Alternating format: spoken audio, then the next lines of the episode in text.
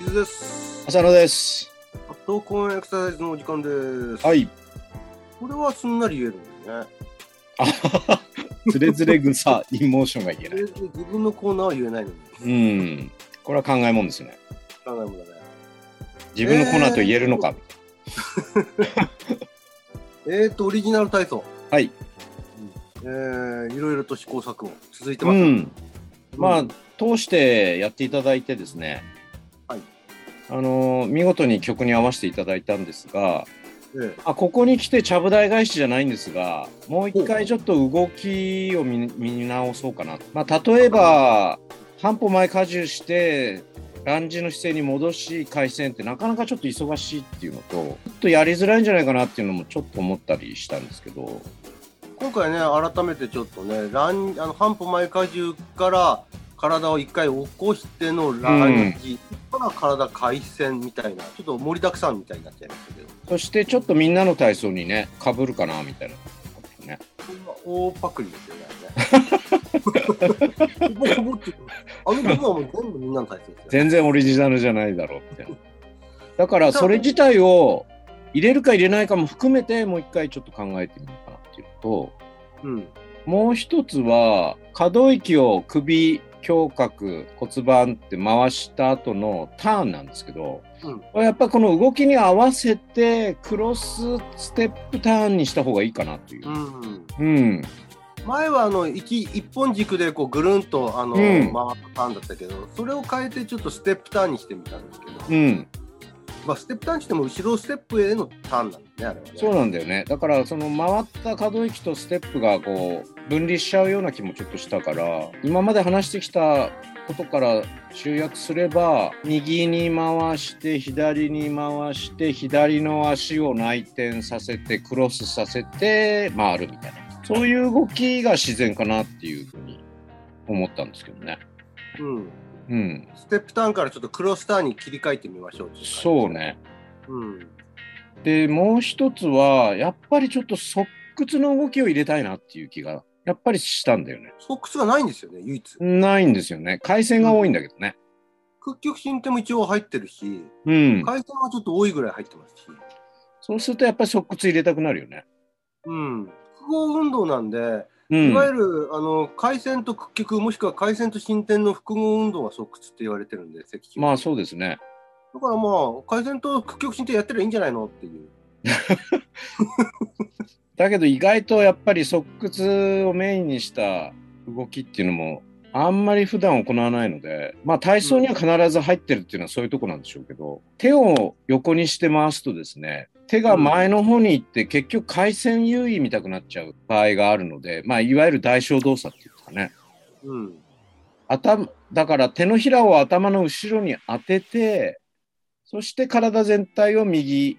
もしくは左に曲げるっていうそういう動きをちょっと入れたらいいんじゃないかなっていうでも手フリーにしちゃうと回旋の方の動きがまあ強調されちゃうっていうのがありますよね。回線プラスなんだろう屈曲ですかね結局ね、そううん回旋プラスになっちゃうんですよね。うんあのさっきみたいに脊柱側屈は屈曲伸展とのと回旋の組み合わせなんで、そのうちの屈曲と回旋ばっかりが強調されちゃいますそよっね、ちに行きやすいんだよねどうしてもねうんやうっんぱりある程度屈曲の動きとか過剰な回旋の動きをこう抑えるんだったらあの手を少し固定させた方がまあいいのかもしれない、うんうん頭のところに手をつけて横に倒れるみたいなのがいいそうねうんちょっと動きとしてもこう、うんコミカルまではいかないけどちょっとたね面白いかなっていう気もするしまあ実際そういう体操もあるんでしょうまあ、実際にあの、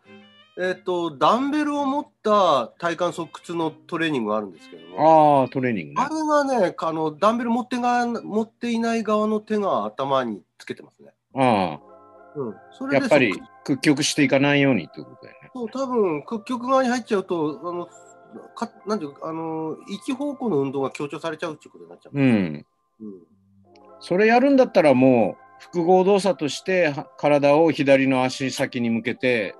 倒していくみたいな、そんな動きは体操にあるんで、そそっちにしちゃった方がもういいってことになっちゃうんだよね。オリジナル感出すためにはね、なんか違うことやな。そうね。やっぱり純粋に、くあのー、側屈の動きをちょっと入れてみたいと。うん。まあ、大きく言うとその3つぐらいですかね。ほうほううん。他なんか気づいたことありますかやってみてそう。ですね実際自分でまあやってみてですね、まあ、うんやりづらいところってあるんですよ。ああ。一つはですね、うん。 まあ、のっけからなんですけど、深呼吸。あ深呼吸ね。まあちょっとね、曲に合わせようとするからやりづらいんでしょうね。うんそのまあ、あと4秒吸って8秒吐くっていう、あの数え方もちょっとね、う意ん。外にあの難しいっていうか、手間取りやすあの間違いやすいんですよね。うん。まあ、呼気の方を意識するっていうことでそうしてるんですけども、うん。うん、でそのタイミングでやると、ちょっと尺が2個だと余っちゃうし、3個だとちょっと足りないみたいな感じで、まあ、あんなふうになっちゃったんでだからこれは逆に何を優先するかっていうと曲じゃなくて動きの方だから、うんまあ、それに合わしたまた曲作り曲付けをしていけばいいかなっていう感じですよね。うん、で回数も決めちゃってね。うん、あとですね、はあのやりづらく感じたのは、やっぱりその、あれですね、頸椎、胸椎、えー股関節回旋。い。うん。まあ、あ先ほどのステップの話が出たんですけど、それとは別に、うんそ。の前のやつがちょうどその、あの、脊柱の可動性のストレッチ運動から、ゆゆっくりとしたテンポから、あの、やってるもんで、そのうん突然のその、転調がちょっとすごく慌ただしく感じるんですよ。うん。まあ、やりづらくはと思います。あれもちょっとスピードを緩める曲自体のねスピードを緩める、うもしくは別の曲を差し挟むっていうことも可能かなとは思うんでまあもうちょっとゆったりできるの方がいいってことですよね。うん。うんあ。とはですね、意外かもしれないけど、ステップ。うん、特にその一番最初に始まる前と後ろのステップがね、うん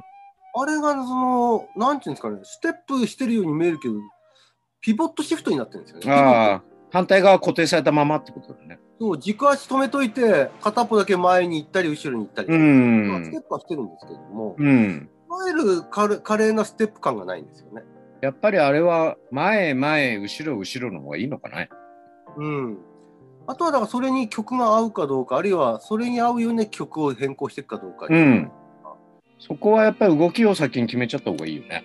うん。うん。で、まあ、これは僕自身はそれほどやりづらくはないんだけど、あその前後左右のステップの後の、いわゆるボックスステップが、うあんの2ターンやってるんだけど、2ターンっていうか、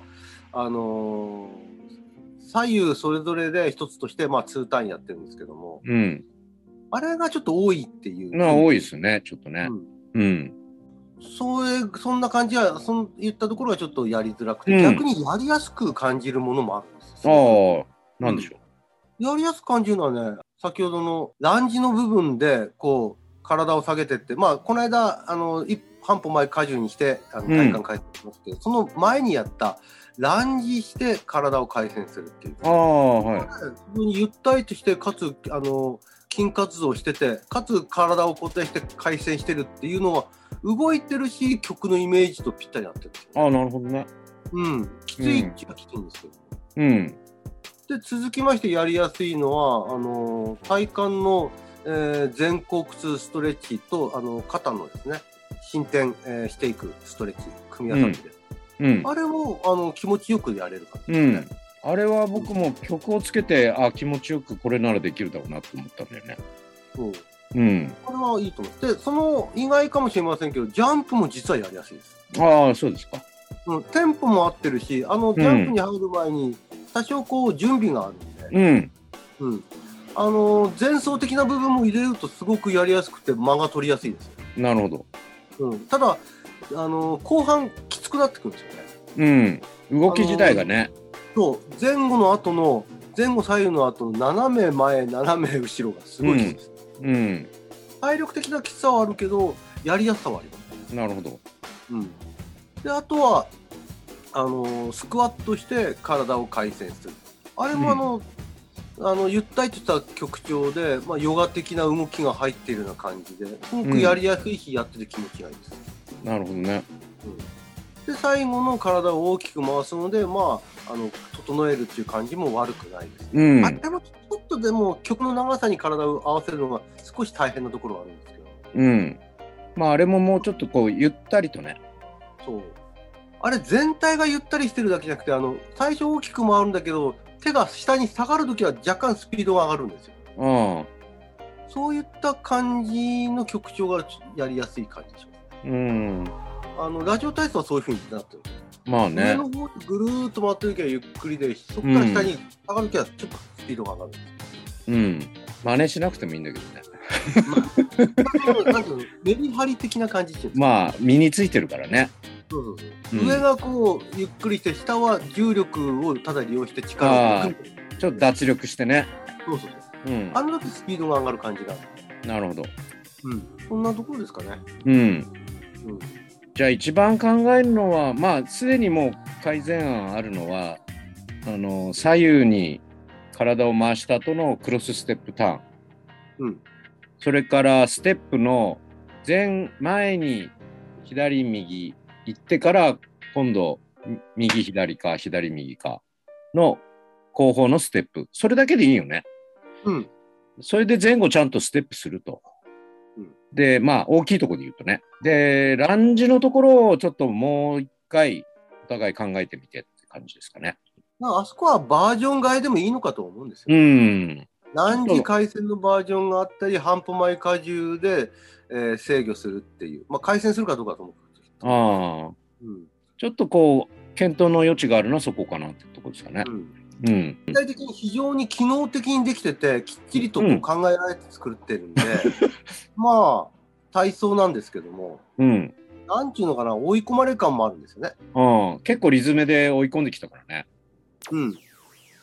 楽しくないだろうと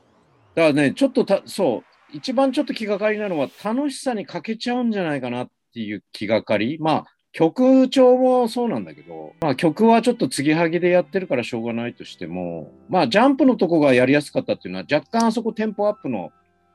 あのー明るい感じの曲調なんで、うんまあちょっとコミカルまではいかないけど、もう少しそういう楽しい要素を入れるということも、ちょっともう一回考えてみるっていうのも一つかなっていう。認知トレーニングなんかで取り入れられている、まあ、手拍子、足拍子みたいな感じでタイミング取らせるっていうのがありますよね。ああ、はいはい。まあ、お手手あの手音も鳴るっていうか、その表示になるんで音も鳴るっていうのもあるし、うん。まあ手、手の協調性、足の協調性にもなるっていうのもあるし、何よりもリズムを認識して動けれるっていう認知機能の強化にもなるしみたいな、そうだね。ああいった概念も導入されてもいいのかななんてうね。ん。その辺はもう一回まっさらで考え直してもいいかもね。うん、うん。あれもこれも入れると、ちょっと長く。長くなっちゃうけどね。うん。わかりました。じゃあ次回はちょっとその辺を詰めた話をしたいと思います。はい。じゃあまたよろしくお願いします。はーい。はい